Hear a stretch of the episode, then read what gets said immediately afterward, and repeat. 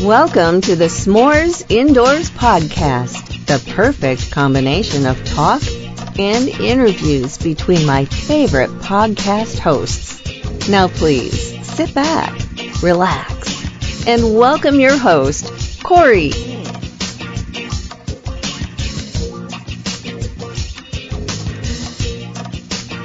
Welcome to the S'mores Indoors podcast. I'm Corey. He's Jonathan. What What's up? going on, man? Not a whole lot, man. Just Yeah, same here. I'm kind of uh, you know, I I think you mentioned it. We were on our buddy uh, Lost Cunningham. Uh, shout out to Lost Cunningham on YouTube. His stream last night, and uh, I'm a little burnt out on the streams. I got to be honest. I'm going to be looking forward when this month comes to an end. Uh, yeah, me too. I feel like I just sit there and watch sometimes. It's like I'm watching the show, and it's funny.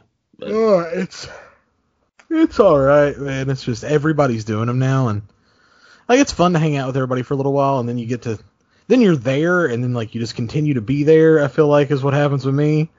Like I feel just- like sometimes it's hard to like it, get out. yeah, Yeah. So, uh, but that's all right. It's it's fun. Uh, I had a good time, and we're looking forward to next Saturday or next Sunday night. Sorry, 8 p.m. Eastern, 7 Central. Make sure you check out the S'mores Doors podcast YouTube channel for our huge super show uh, trick or treat commentary. So be be sure fun. to check that out, and uh, we we need to get those uh, guests confirmed for sure. we do. Yeah.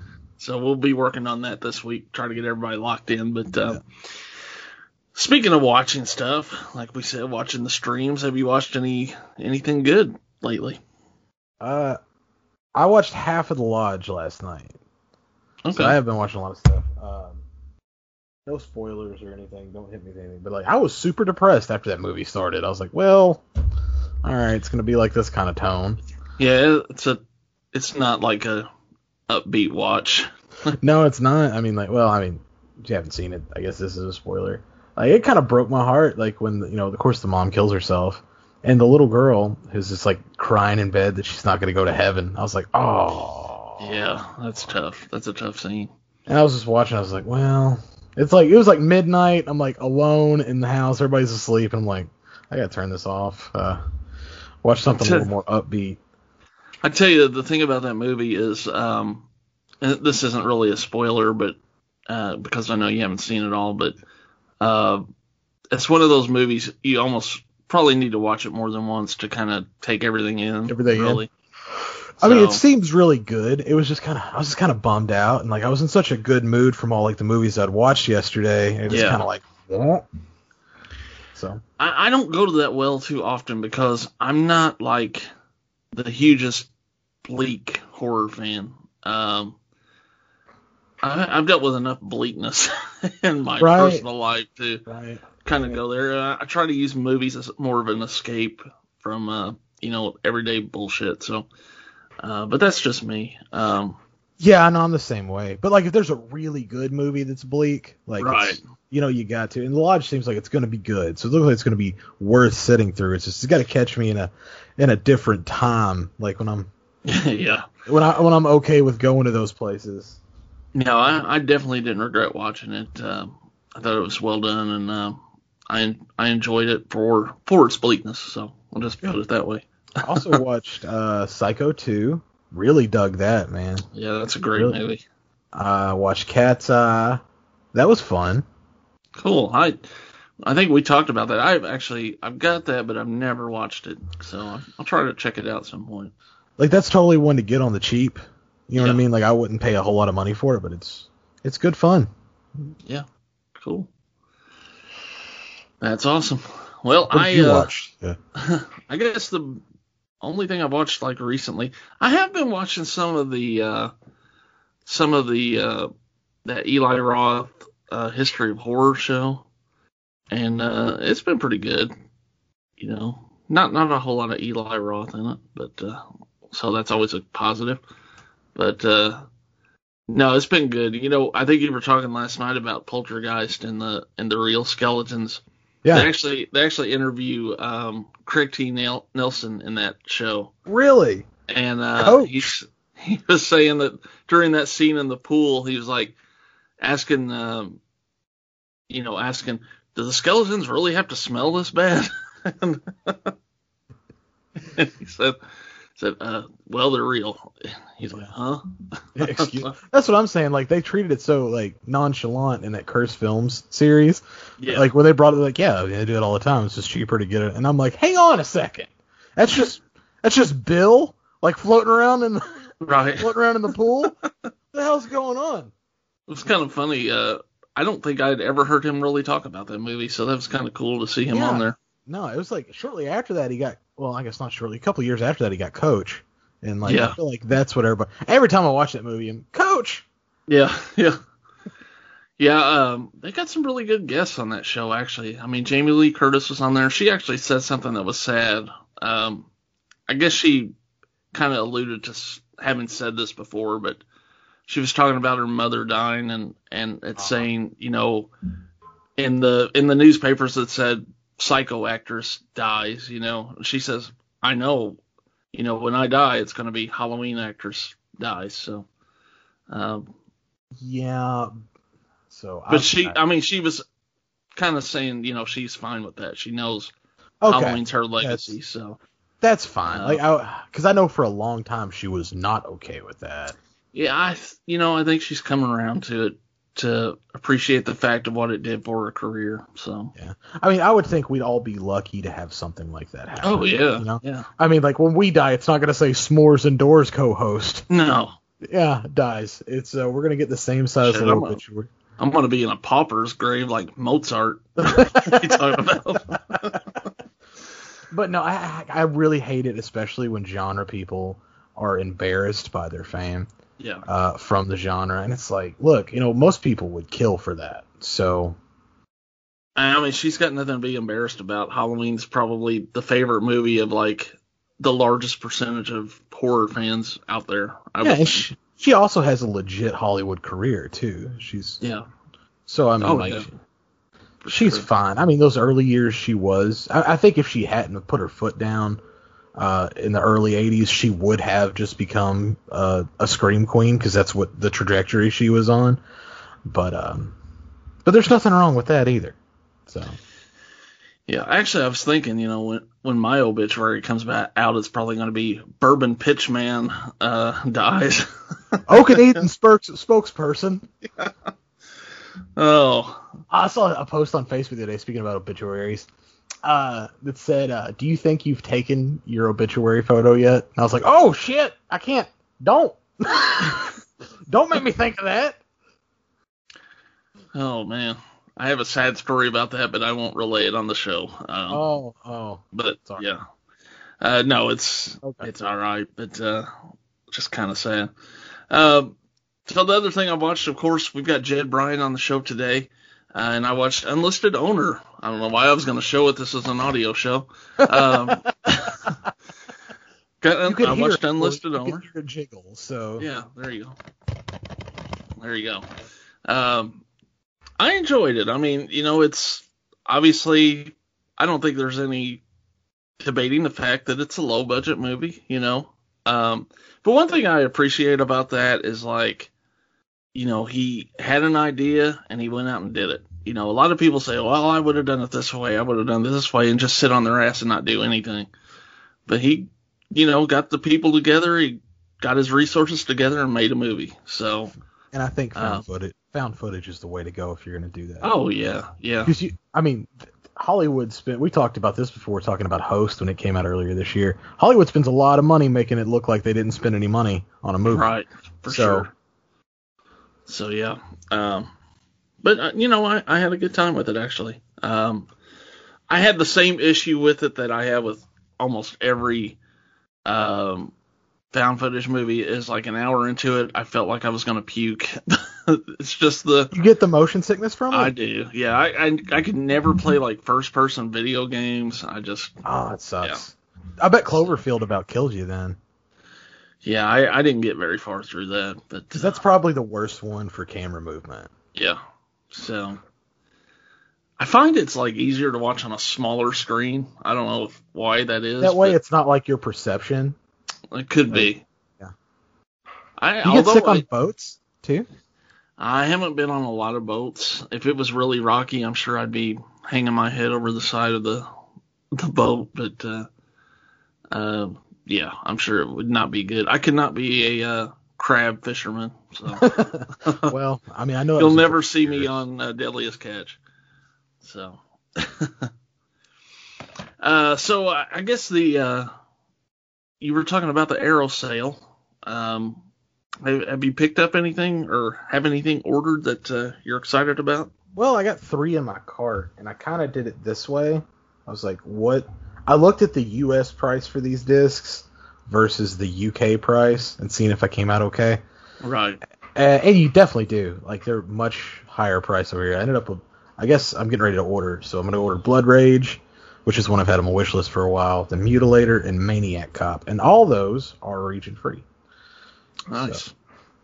But that comes out to about forty-one dollars shipped for those three titles. And I think the Mutilator in the U.S. is almost a thirty-dollar title by itself. But they're uh, they're seven fifty uh, in the Queen's money. Yeah. yeah. Yeah. When I uh, when I bought those on that deal, um, and I bought a ton of stuff on that summer camp, or I think it was called summer camp deal, whatever they had. Um, I think with shipping it came out to about ten to twelve bucks a title. So, I mean, you couldn't really beat that. It was only eight bucks, uh, well, eight dollars European for shipping, but I feel like that's still better than what Shout will charge you. Oh yeah, probably. And they'll they'll probably ship this year. Yeah. So, No, I, I got mine in like, God, I'm gonna say like within two weeks. So. yeah, it's hell. It's been two weeks since I ordered from Scream Factory. I feel like. Yeah, yeah. You haven't even got a confirmation yet, have you? No, I went on Blu-ray.com to like look, and like people are like, "Oh, my order that I ordered on the second just shipped out today." Like, you know what, Vinegar Syndrome? I'm sorry. yeah. Well, I ordered a few things this week. Uh, I probably shouldn't have, but uh, you know, we we went and met Mick Foley this week. I, I wanted to say that, and we'll come back around to that. But uh, speaking of wrestling, I ordered the uh, the Triple H 25th anniversary vinyl record. Uh, Just a lot of Motorhead. yeah, Little Motorhead. Motorhead and the DX theme on vinyl. So I don't know why I bought it, but uh, I did. And um, apparently it's limited to 500 copies though, which is crazy. wow.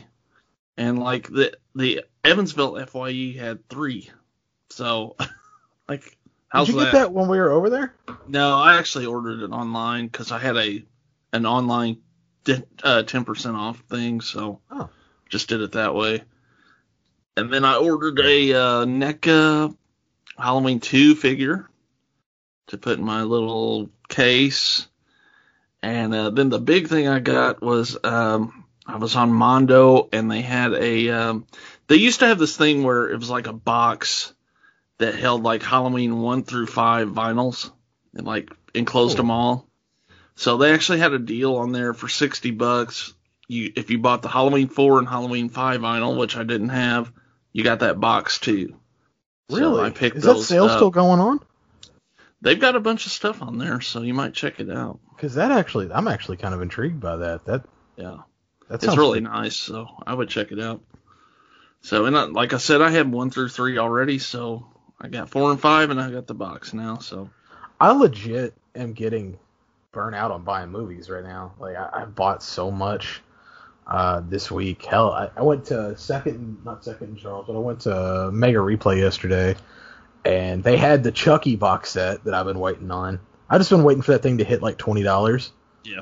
Forever, and they had it for nineteen ninety nine. I was, well, I got to get that now. So I know I'm getting to the point where I've got like all the movies I want. Uh, there may be a few out there that I don't have, but I tell you what usually gets me is like this arrow sale comes up and it's like, well, if I ever wanted that, it's not going to be any Yeah. cheaper than this. Like, so I find myself buying stuff where I'm like, maybe I wouldn't seek it out necessarily, but for the right, Right. price, I'm in, and that's that's where you get to this madness that's going on where I don't watch half of this stuff. But I, I tried to make it a point this weekend. It was like, gonna watch the movies. Yeah, I'm a I'm a sucker to the deal for sure. So I'll end up buying stuff that I really probably I don't. It comes in handy though, because like a year from now, you'll be looking for something to watch, and you'll grab Yeah. something that you picked up on a deal, and you'll be like, "Oh, that was that was worth it, or it wasn't worth it, or whatever." Yeah, yeah. It's it's uh it does work out some way sometimes like that. Uh, but I want to go back. We I mentioned Mick Foley. We met Mick Foley um, on uh, what was that Tuesday? Yeah, it was Tuesday. Tuesday. Uh, what were your thoughts? How how was it for you? Uh, it was fine. Uh, I was so hungry by the time we got up to meet Mick Foley. I was like, "Sign, sign the shit, Mick. We got to go to Red Robin." So you got a sandwich on you, Mick? but we had started talking about food, and they Yeah. were just standing in line. I'm like, "Damn, I really need a cheeseburger right now. Come on, have asked him. You don't have a can of beefaroni over there, do you? Yeah. No, that was uh that was probably my favorite part was uh eating afterwards. I don't know, but that's just me, you know. That's how I no, got. I mean, I had a where time, I'm at. So That's sad. We went to meet a celebrity and we were like, "Hey, the Red Robin was pretty good." I'm not gonna right. And you and you made the comment too. We we had to wear masks for this. Um, you know, how does a man like Mick Foley wear a mask? that's, that's How did I not think of it when I was sitting in front? I was telling you, "Hey, thanks, Mick. You know, really appreciate everything you did. Brought me a lot of joy in my life." I should have been like, "How the hell is that mask on your face right now?" He'd have probably got a kick out of that, honestly.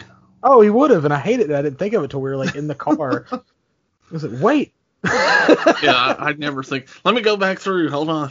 hang on, I gotta ask him something." Also, uh, he wasn't wearing sweatpants and a flannel. No, I was a little shitty about that. Yeah. He looked like he he was kind of dressed like Dude Love though. I'll he was, yeah.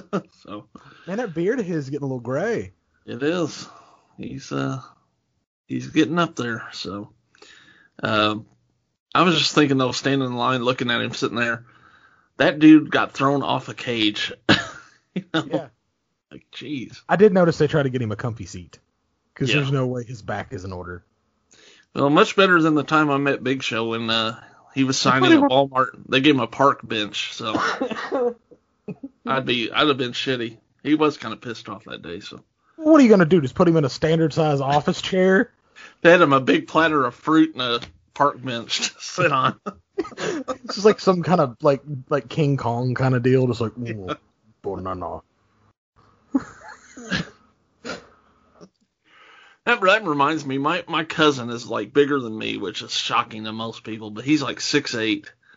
Um, and he came to like a family cookout one time, and he had one of those fold out chairs, but it was like fold out chair for a big guy, and like the branding was like King Kong. I'm like, that's fucking insulting. Right? I have seen those though, and uh, they're good for your uh, smaller size gentlemen too, because you get a lot of room in them, and there's usually like a bent, like a thing on the side. Yeah, Like you that, that- that's your Cadillac of fold out chairs right there. I used to buy like bigger socks too because I wear a 15 shoe, and like the branding on those were Bigfoot.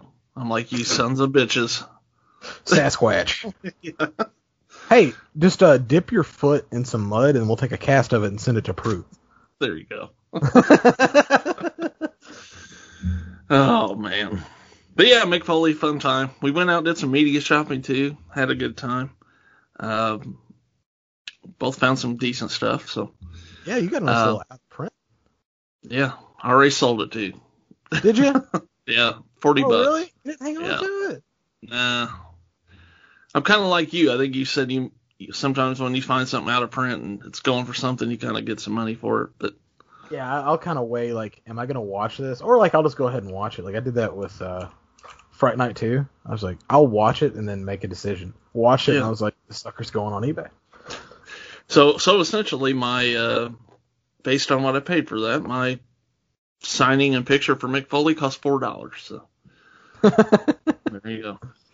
Um, so we got our Friday the Thirteenth box sets. Those finally came as well, and um, had a few issues with them, as most people probably know by now. But uh, Scream Factory is trying to rectify the situation, and they've got um, a website you can go to to get some replacement discs. Uh, do you want to kind of mention that? Yeah, let me pull it up here. I've actually got it. Um, uh, you need to go to www.discshipment.com.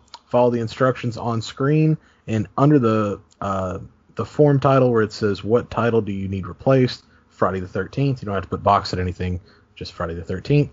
Uh, and upload a picture of your proof of purchase. It could be your Amazon receipt, or if you bought it locally somewhere, just a receipt of that. Uh, and they will send you uh, replacement discs for Part Three, Part Nine, and Jason X.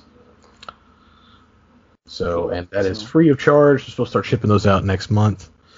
And uh, I'm gonna flip the bad discs. yeah, that's probably a good idea. Yeah. Um, so yeah, make sure you do that, guys. If uh, if you've got that set and uh, and Yeah, you haven't heard that you can get see. those new discs. So. No reason not to get those those taken care of. It's Right. probably not something that's going to affect most people, like 99% of people. But uh, for what we all ended up paying for these sets, we deserve to have the correct discs. So Yeah, for sure. Um, so make sure you take care of that if you've got that set. Uh, so I, I got to ask you, are you a documentary fan? I am a documentary fan. Well, the Ultimate 80s Horror Retrospective just got bigger. In Search of Darkness Part 2 is a four hour plus sequel to the most celebrated horror documentary in history, featuring 15 new interviewees and 40 plus returning favorites. Buy now to get your name in the credits, three posters, and a collectible enamel pin, plus a 12 month season pass to the Ultimate 80s Horror community. Only available until midnight on Halloween and only available here at In Search of Darkness Part 2. And uh, But- with this new, oh, go ahead. I was going to say, but Corey, if there were only a way that people could directly link to this site to get their copy, yet Well, you- somehow support S'mores and Doors. Yeah, you know, I think maybe if you look in the show notes of this episode, there might be a link there where you can get that. Because you definitely want to get that because In Search of Darkness Part 2 features more critical takes, insider tales, and un- unheard anecdotes from the largest cast of horror legends ever assembled. This perfect com- companion to the original In Search of Darkness is filled with new stories and insights into the films you love from the legends that made them. So uh, hit that link down in the show notes of this episode and get your copy of In Search of the Darkness Part 2. Because Al said so. That's right. That is such a co- that is such a coincidence. It's weird that there was just a link ready to go and we were just already talking Yes. about this. Yes. And if you don't have In Search of Darkness Part 1, you get a digital copy of that that uh, first documentary along with your purchase. So so uh, make sure you do that. You can also upgrade to a physical copy for just $15 more. So All jokes aside, uh, In Search of Darkness is a pretty killer documentary. It's awesome. I, I, I remember watching it the first time, and it's uh, that four hours goes by fast. It's so so, and it's what I loved about it. It was just boom, next topic, next topic, next movie, next movie, and Yep. it was just every second of that film was just throwing information in your in your face. So yeah. So guys, um, definitely if you haven't checked out the first part of the uh, documentary, check that out. But also um, get your hands on this uh, part two with the link below, or in the description, or in the show notes, wherever you're listening to this episode. So do it.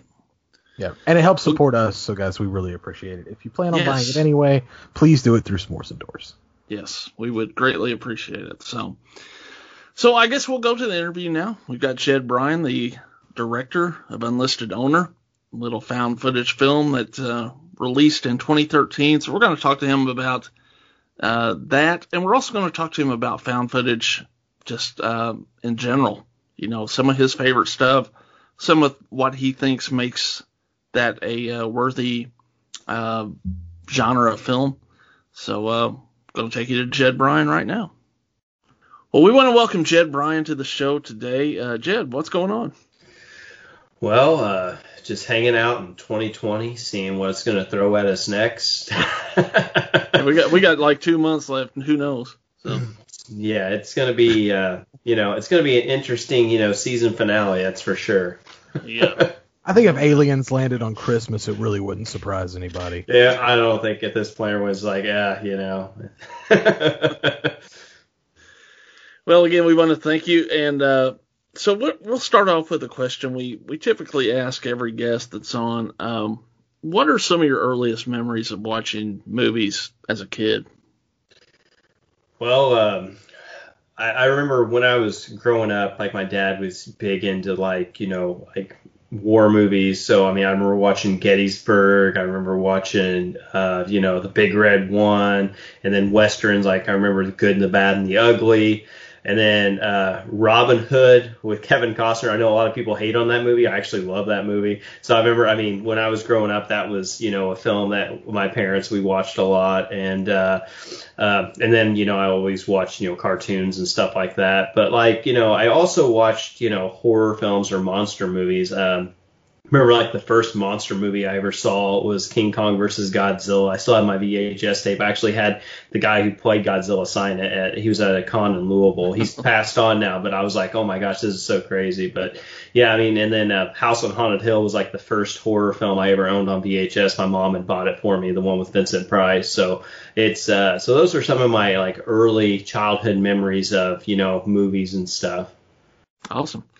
Um, so we obviously want to talk to you a little bit about unlisted owner. You've uh, uh, had that out for a little while now, and um, and it kind of goes along with the found footage theme we're going to talk about today. But I want to lead into that. Uh, you know, I know you went to college for kind of some video production type things. Was that a uh, cause and effect of you wanting to kind of get into the movie scene? Was that why you kind of studied that, or did it kind of come from studying that? Well, it's kind of strange. Uh, whenever I gradu- when I was graduating high school, I thought I was I wanted to be a video game designer, and uh, the defunct college ITT Tech uh, offered you know a digital entertainment game design course. So uh, I went down there, and uh, part of my associate's program was to learn about you know video editing and stuff. And I had some like ideas I thought would be cool movies, but I never really thought about like making my own until I was actually in school down there. And uh, then I, whenever we started messing with video editing, I'm like, wow, this is this is so cool. So you know, maybe I would like to do this. And I probably shouldn't even went for my full bachelor's. I should have just dropped out after the associates. But yeah, that kind of I kind of got my interest flowing and thinking, wow, you know, I could actually piece something together and create something cool. Yeah. Well, I th- I think you did. I I'm uh you know talking about found footage. I'm I'm kind of hit or miss when it comes to found footage movies myself, but uh, I had a good time with with your film. Awesome. And um, I want to I I did want to say you know I think the the movie you made, the story you were telling, uh, you know worked worked really well with that found footage style. But uh, were there ever any thoughts early in the process of making it just like a slasher film, not not found footage?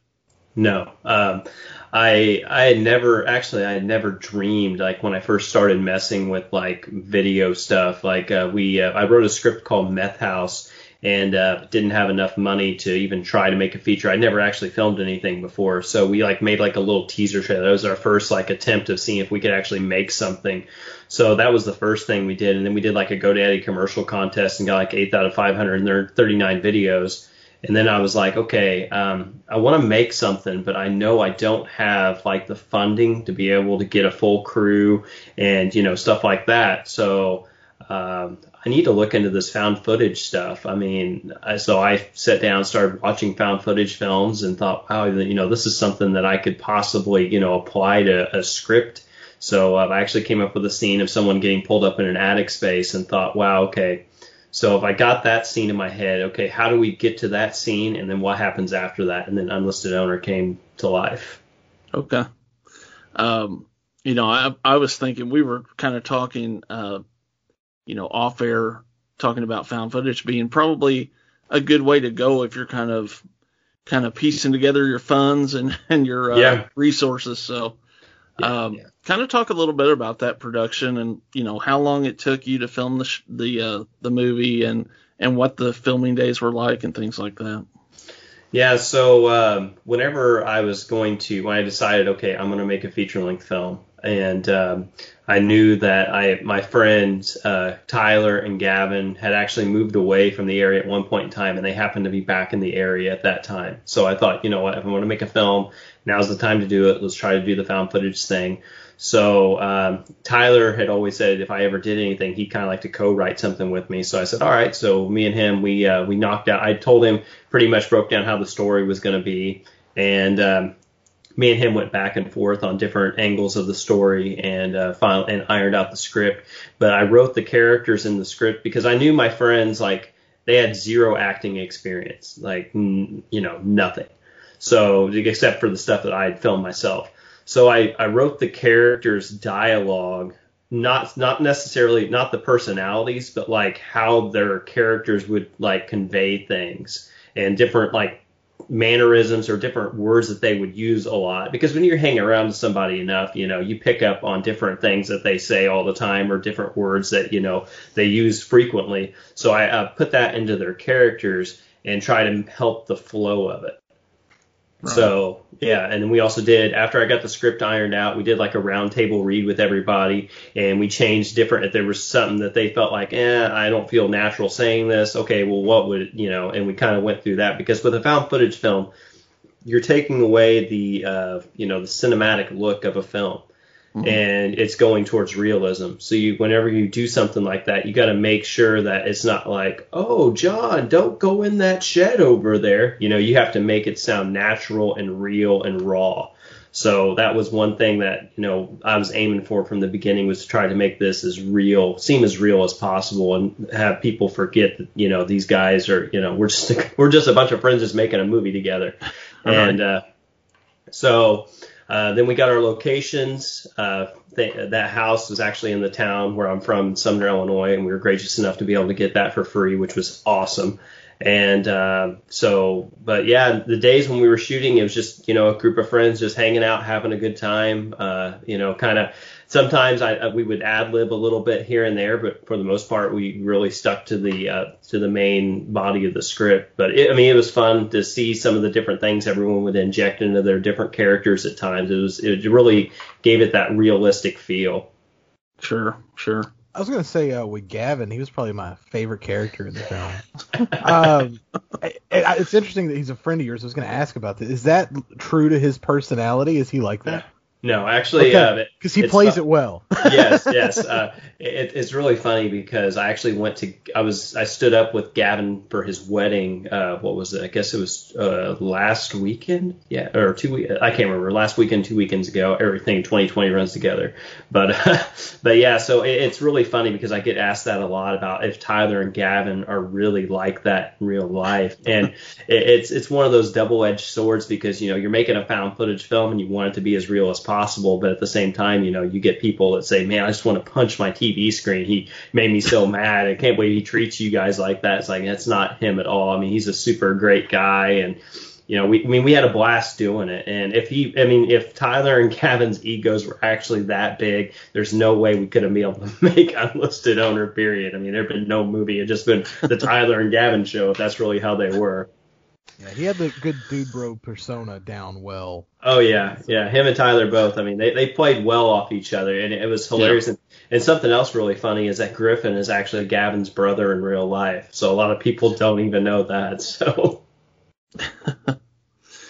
well, I, I think one thing, especially living in this pretty much the same area where you filmed yeah. that is uh, something it kind of had a comforting feeling and it kind of looked like our area we live in uh, especially, I don't know when you shot it, but it looked like fall and it felt like this type of year. And yeah, uh, so yeah, we actually was, we we filmed. Uh, let's see, we started filming this thing in 2011, and yeah, it's been crazy. It's almost been 10 years since we started this thing. So in 2011, we filmed, and it was like September through November of that whole year, every weekend, and uh, so we got it knocked out and then whenever we put it into the editor, we were like, oh crap, this thing's only like 50 minutes long.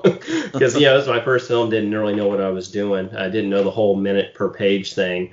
And I'm like, man, I got this road trip scene that we left out. Let's, I guess we'll film it. So we filmed it and we stuck that in there, and then um, where they go to the graveyard and stuff. So we did a focus group showing in Vincennes, Indiana, at the Fortnightly Club, and we showed it to 110 people each night, and we passed out surveys and had people tell us what they thought. And the number one thing that they asked, besides what Tyler and Gavin's girls looked look like, was. Uh, um, what they wanted to know more about the beginning family, which brings in Mark Nation Ellis into the picture. So uh, I wrote a the beginning sequence of the original family of five that that moved in, and actually put out my first casting call. And uh, uh, Mark hit a home run with being the dad. So and it just kind of worked out from there.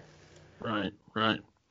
Um, how how does that process work? I know you had the scene where you have the uh, the EMTs or or yeah. the medical person. How how do you pull that together when you're working kind of on a shoestring? Did you just, just call in a 911 call and just since hey, you guys man, are here for real, get here now? um, I'm actually a volunteer firefighter, but uh, that's oh. that kind of so that kind of helped. But yeah. also, I mean, it doesn't hurt to ask, especially in a small community like this. And If people know that you're really serious about it, I mean, they're more than welcome to you know pitch in. Like the body bag came from the corner, and uh, you know the ambulance guys. I went over and asked them like, hey, you know, would you mind coming over for a day? And you know, our guys, you know, helped them train with lifting a gurney. And uh, it was just, you know, it, and you know, asked the chief of police. So I mean, it was it was I mean it was cool because they were all real first responders. I mean those people in the right. film are guys who've actually done this before, and uh, it, it was really funny because you know with the with the found footage film, you know I'm sitting there. There's no you know there's no guy with a boom mic. There's no you know clapper. There's just you know me with a video camera in my hand. That's it. And I mean, people are driving by. This this house is right on Christie, right on Main, the main drag in Sumner, Illinois. And there's people pulled over. They can't believe it. There's police and ambulances there. They got the place wrapped up. And um, had a really funny story with that day because there was an older gentleman that lived like a block away, and he had seen all the commotion. He walked across the street and he asked Griffin. He goes, "Well, what's going on?" And Griffin's like Family Five got murdered in here last night, man. I was like, did you tell him any different? He goes, no. He goes, oh my, and just walked off. I'm like, hopefully he knows that there wasn't anyone. This house has been abandoned for I don't know how many years. Hopefully he doesn't realize, doesn't think that someone just moved in like today and got murdered. But he he hasn't left the house since 2011. I know, right? Yeah, he's terrified, terrified. So was that house so, uh, still like was it up for sale or was it just empty or? It was weird. It was for sale i think but it wasn't like advertised. There's actually uh, there's been two families that have lived in there since uh, we we filmed the or shot unlisted owner so. You should just start dropping off dvds of it. Like as a new family as a new family moves in just leave it it's funny that the guy who lives in lives there now I know, and uh, he messaged me. He's like, "Hey, I just bought the place. You know, what can I, you know, can I get a movie?" So I came down, and there was a spindle that, uh, that had been broken before they had moved in off the staircase. One of the spindles, and I'm like, "I'll tell you what, I'll trade you a movie for a spindle." So, so we made a little trade like that. So I got a spindle from the house. That statue, someone stole it, and I feel like, gosh, that is like one of the coolest like things of that house that like had so much character was that statue at the bottom of the staircase and someone stole it. And it's just really really sad. It's like man if i knew they were going to steal it jeez. You would have stole it yourself right? There you go. I would have i would have asked i guess. I would have asked. Put a tracker on that thing. Have you uh had thoughts on revisiting that that uh story well yes and no. I have like a, a, concept for a sequel, but you know, with someone living in the house, it kind of poses a new challenge.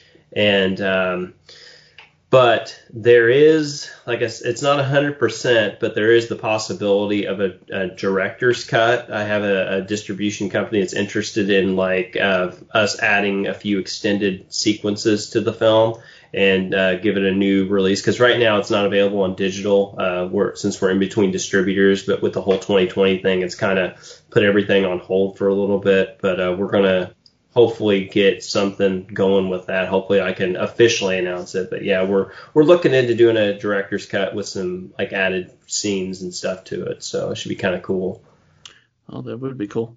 Um well i i, I want to commend you on you know you know, a lot of people can uh, criticize and and and talk about what they want to talk about, but you know you got out there and you actually got the project you wanted to do done, and uh, I think that's awesome. Uh, well, I appreciate that. Yeah. Uh, one one last thing about it. I know you go to a lot of conventions and things like that. What what's do you have like a favorite story from a convention experience? I got a I got a couple. Uh, I had a there's this guy uh, who really really likes my movie. I mean a lot, and it, it's not somebody that I knew before the movie came out or anything. Uh, he was actually there's a found footage uh, group and uh, one of my friends from Vermont that has a podcast, Everything Horror, tagged me and said, "Hey, this guy, or you know, Jed Bryant." So I started looking. This guy listed his top favorite found footage films, and the number one one was Unlisted Owner. So they tagged me in the comment, and um, I told the guy thanks for liking the film and everything, and uh, we kind of messaged back and forth, and he's telling me his favorite scenes and stuff. And uh, there was a convention in Indianapolis, and he drove all the. I think he drove like like three hours to the convention just to meet me.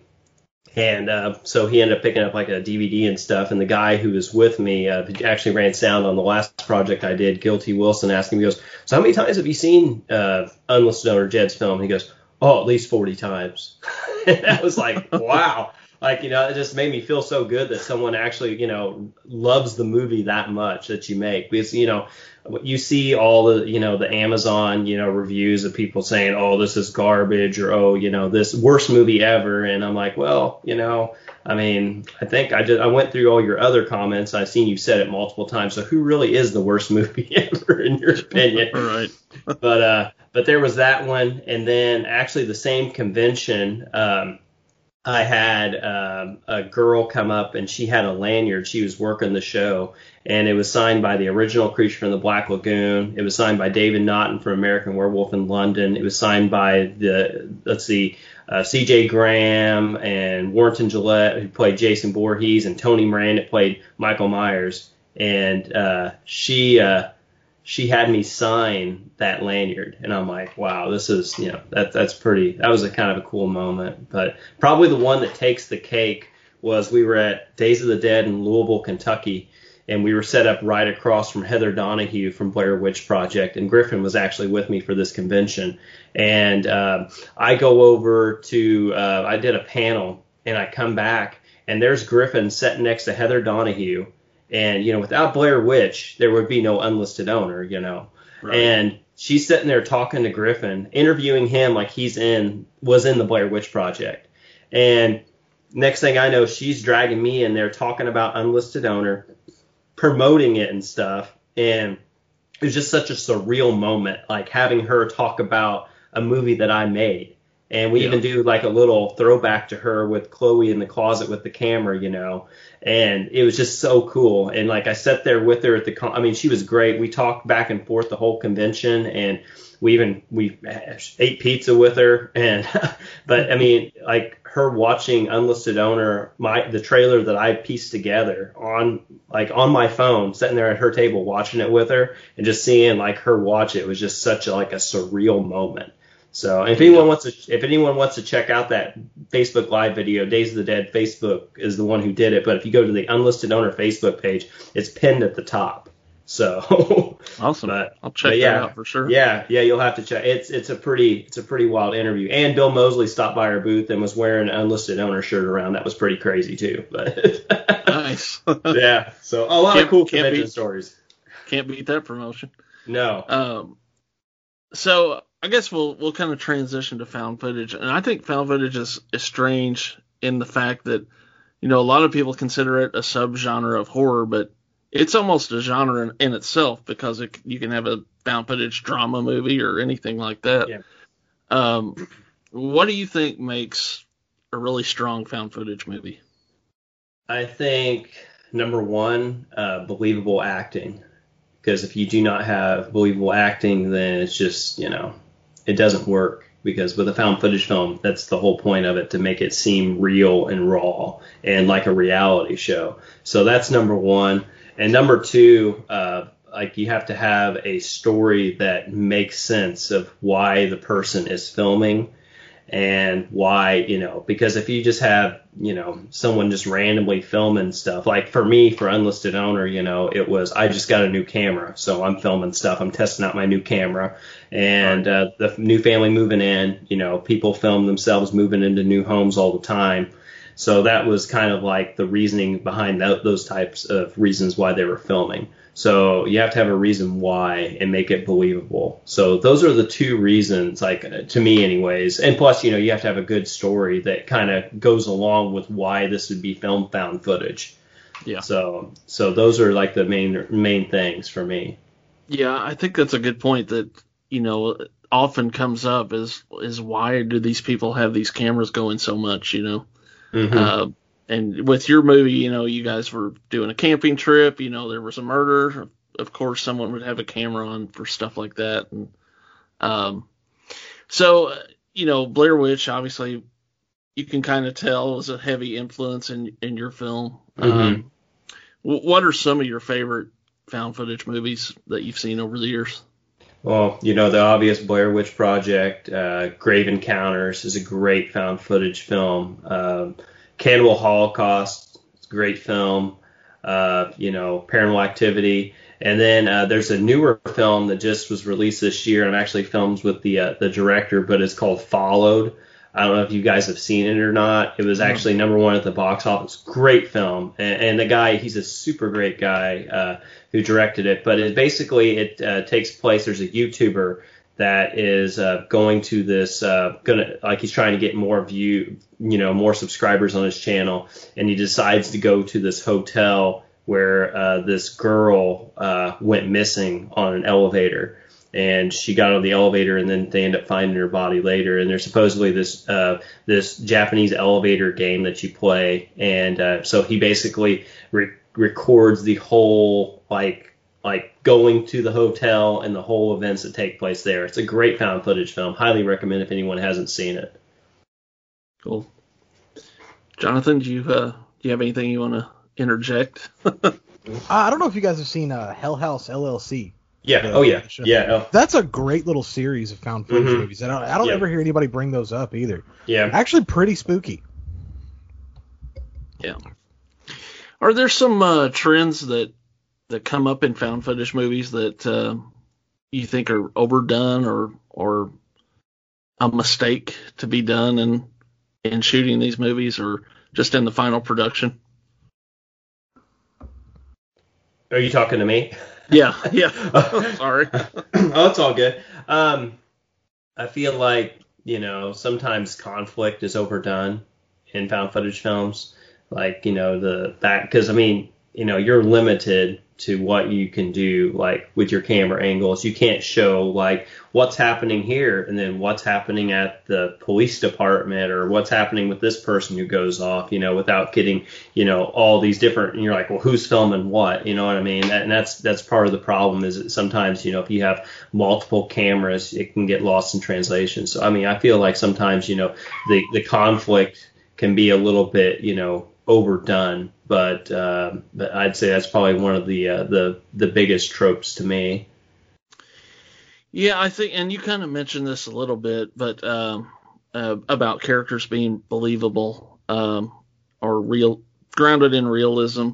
Um, I think also another issue is when characters aren't fleshed out enough, or you know, not enough uh, care is given to make you want to see these characters, you know, make it through to the end. Like I know Jonathan and I disagree on this this movie, and and it may be a movie you like too, but uh, the houses that October built. I had never wanted to see a group of people die more in my life at the end of that thing.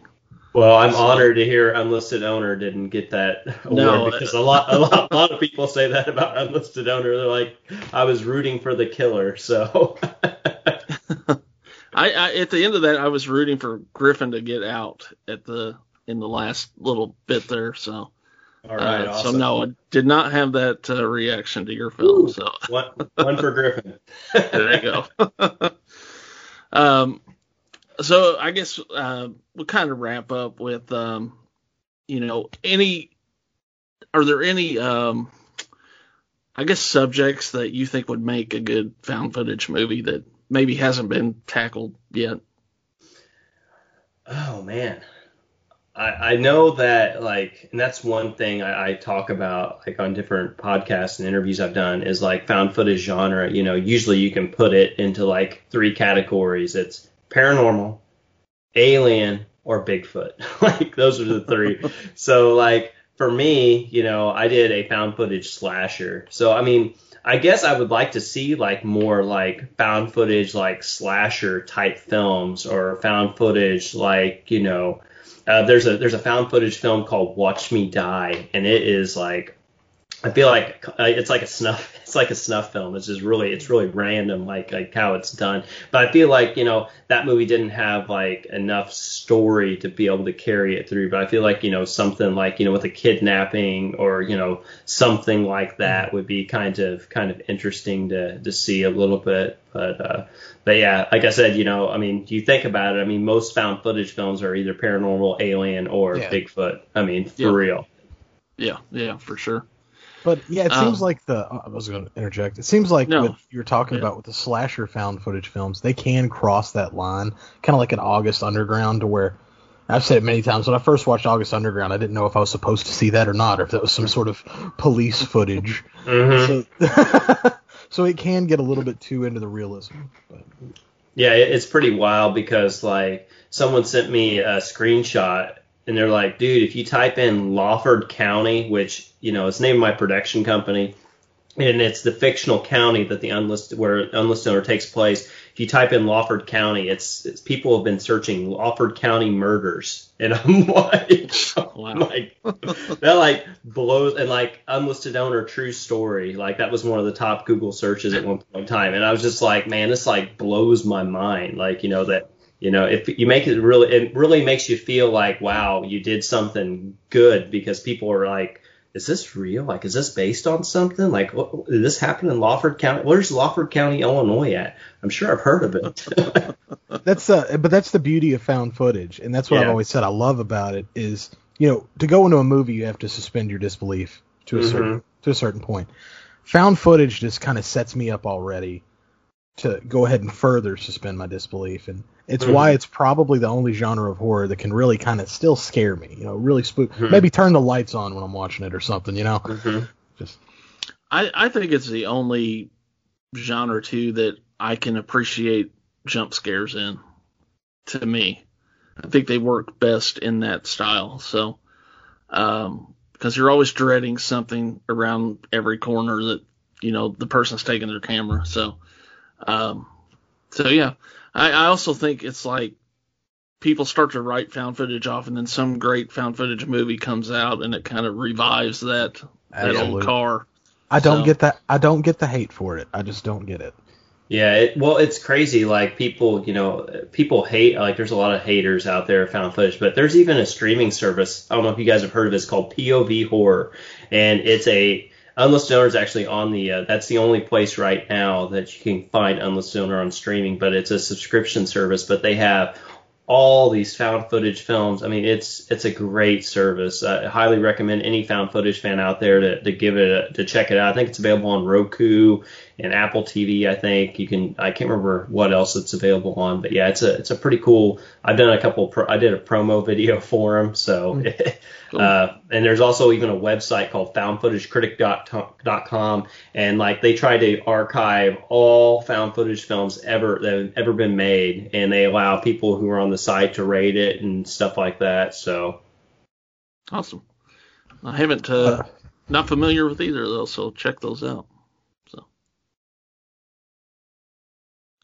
I think you're muted. if I, yeah, if I unmute here real quick.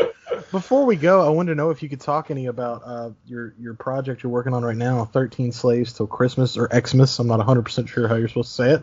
Uh, I honestly am not 100. I'm going to say Xmas because when people Google it, that'll that'll be the way it should come up. But uh, but no, um, PJ Starks, uh, who uh, does is known for the Volumes of Blood franchise horror anthology, uh, reached out to me. I think it was last year, and uh, had this. Uh, I guess he's had this concept for a little while, but it's uh, basically a, a Christmas horror anthology film, and uh, he asked me to write and direct a, a sequence. So uh, my sequence is about a killer Christmas clown named uh, Kringles. So um, that's about all I can say about it. I think my short, I think it's around about five minutes is what it is. But uh, I think there's supposed to be 13 different stories, the way I understand it, anyways. Because like I said, I only filmed, I filmed one sequence, and I also went down. I have a little cameo and um, um, one that PJ wrote that I went down to Owensboro for. So. But hopefully it'll be out this uh, Christmas. Uh, I'm actually right now I'm working on a little bit of the uh, behind the scenes of my segment. I'm going to try to get to him uh, this week. So I'm I'm really looking forward to. It. There's a lot of great filmmakers involved in this. Uh, some of the best indie filmmakers in the world are you know involved with this project. So I'm I'm very honored to be a part of it, and I'm excited to see what else everyone else can create. That's awesome that actually kind of leads me into the next thing. I've actually been talking with PJ uh, yeah. throughout throughout the interview here, uh-huh. uh, and uh, Corey, if we don't have anything planned, PJ said he would love to do the show on the first. Awesome.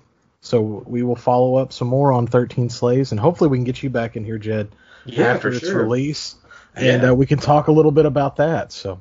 Yeah, yeah, I'm excited for everybody to hear about Kringles. So, I mean, I don't. There's not. I've always wanted to do like a clown movie, and uh, this kind of like PJ's like, hey, if you want to do, and I'm like, well, let me look up killer Christmas clowns, and I couldn't find any. So I'm like, well, this could be the first killer Christmas clown. Unless some, if someone else knows of another one, send me a message, and I will gladly, you know, take back my comment, but as far as I know, I don't know any killer, you know, Christmas clowns that, uh, you know, that go out on Christmas Eve. Yeah. Okay, so to wrap up, um, you're kind of our last guest before Halloween, so I wanted wanted to give you the opportunity if you wanted to um, give us some of your favorite movies to watch during the Halloween season. Well, I am actually like a huge classic horror guy. I mean, I love like like you know silent films. So like um, I've been watching uh, let's see, Phantom of the Opera is my all-time favorite Lon Chaney film. Um, there's actually three different versions of the film you can see, which is weird for a found footage film. Usually they they're lost, you know, like London After Midnight. But uh, there's the uh, the 1929 version. There's a 1925 version, and they actually are different. They like basically like one was the original, and then for some reason uh, they edited together other footage that they didn't use in the first one. So there's two different versions of that. Plus there's a 3 3D version, and I have wow. all three. But uh, so that's one. Um, another hidden gem is uh, it's called Strait-Jacket. It has Joan Crawford in it. Freaking okay. awesome film. William Castle. If you guys know who William Castle is, yeah. did you know all those? Yeah, such an awesome mm-hmm. film. Highly recommend that one.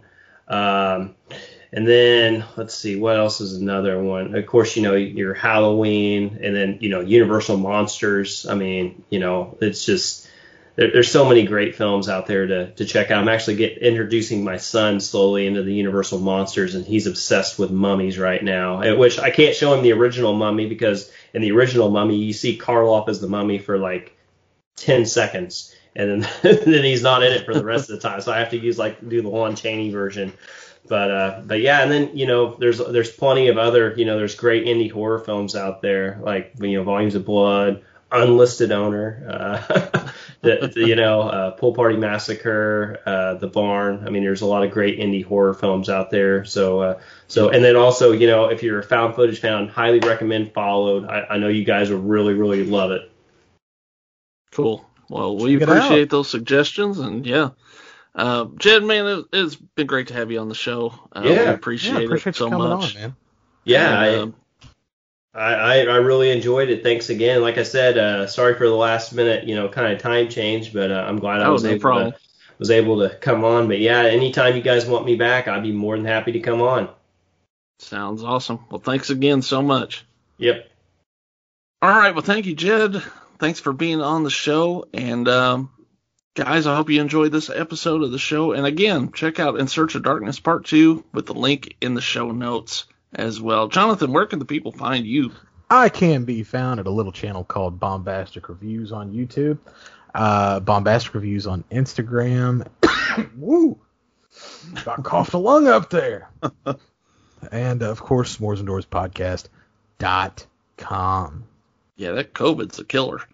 Um, I'm at S'mores Indoors 76 on Instagram and S'mores Indoors podcast on YouTube and Facebook, and of course s'moresindoorspodcast.com. So uh, check out this show. Check out all the past episodes if you guys haven't checked those out. Uh, I think we're on like the 12th episode now, so. Um, Rocking and rolling. 12th or 13th. I, I, can't even keep track now. We've, we've done so much.